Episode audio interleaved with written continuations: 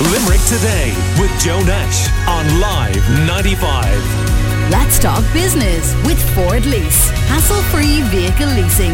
Search Ford Lease to find out more. The Mayor is on the line, so let's just give him a chance to clarify and explain. Mayor Michael Collins, good morning.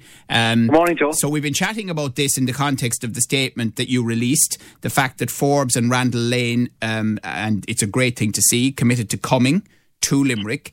Forbes 30 under 30 event and it would be covered across his global platforms. This follows up on the conversation you had with him this week. There's one question it doesn't address. Are they going to apologise for the original Forbes article or not? Well, Joe, look, I, I think we have moved on uh, from last week at, at, this point, and I think it's very good news that, that Forbes have, have reacted very positively. Uh, the communication that I got yesterday from them, I know you know that they're, they're going to come over to Limerick uh, they're they're going to have this initiative 30 under 30, which will um, highlight entrepreneurs in Limerick.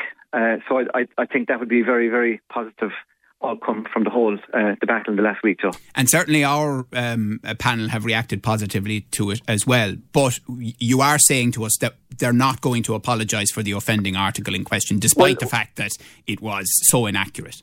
Well, well, Joe. Look, as I say, they have responded. You know, we, we have moved on. Uh, but but how? I mean, in fairness, now, you know, I accept we are we we are moving on. But if if it was as wrong as everyone feels it was, why are they not stating categorically that they apologise for it and doing it in a formal and public manner? Well, Joe, they have admitted that you know that it it, it wasn't. Uh, good journalism. So I certainly have moved yeah, on. but, but, but when we when no, we spoke no, to you Monday, no, wait a second, when we spoke, to, I, I think it's a very positive outcome, Joe. I, I think it's going to be good for Limerick.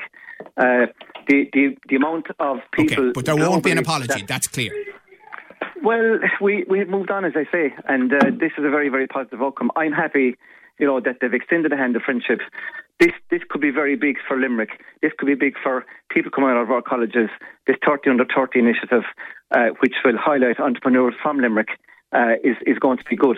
And did the chief content editor talk to you, or was it letter? No, it was by, by email communication.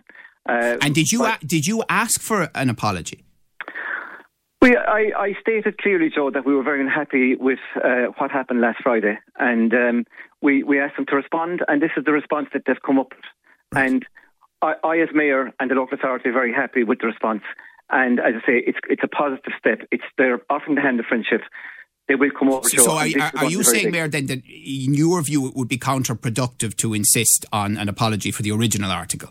I think what's been offered, Joe, is going to be much bigger than any apology. I think it's going to be good for Limerick, and that's what I want, and that's what we've got. And I mentioned that obviously because of COVID restrictions, it's unlikely to happen during your mayoral term, which ends in June. Can we be sure that having made the commitment, that they will follow up and do it?